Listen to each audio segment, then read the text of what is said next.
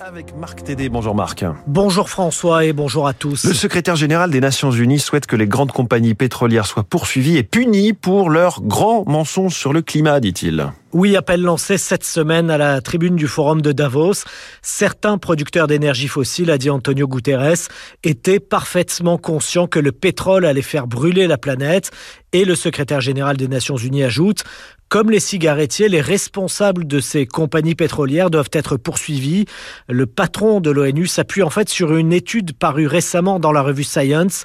Dès les années 80, ExxonMobil disposait de prédictions sur le réchauffement climatique, dit cette étude. Prédictions réalisées par ses propres scientifiques.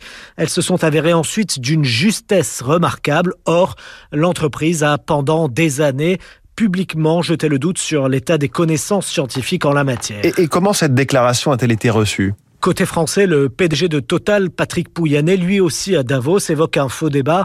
Les ONG de défense de l'environnement, en revanche, saluent un signal fort pour Juliette Renault, porte-parole des Amis de la Terre, c'est une mise en garde. On a une expansion des projets pétroliers. Nous, on se bat par exemple contre le méga projet pétrolier de Total en Ouganda et en Tanzanie avec toute une coalition internationale. C'est un non-sens au niveau environnemental, climatique et de la même manière, toutes les grandes compagnies pétrolières, ce qu'on appelle les majors, développent encore de nouveaux projets et repoussent toujours plus loin la frontière de l'acceptable. Une déclaration euh, comme ça, ça vient conforter notre action. Ça viendra peut-être aussi, on espère, donner du courage aux juges. Une condamnation est pourtant loin d'être acquise, tout au moins en France, c'est ce que dit Arnaud Gossement, avocat spécialisé en droit de l'environnement.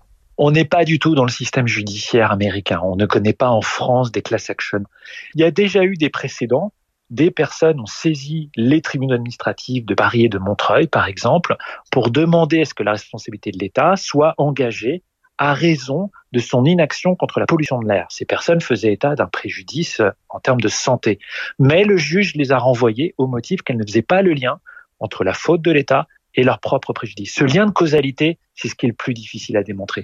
Il ne suffit pas de dire que telle entreprise, par exemple Exxon ou Shell, a nié l'existence du changement climatique alors qu'on le savait. Encore faut-il démontrer le lien avec son propre préjudice. C'est là où ça se corse. Arnaud Gossement voit plutôt une posture politique de la part du secrétaire général des Nations Unies, contestée après le fiasco de la COP 27 et alors que la prochaine COP sera présidée par le PDG de la compagnie pétrolière des Émirats arabes unis. Marc Tédé, merci beaucoup.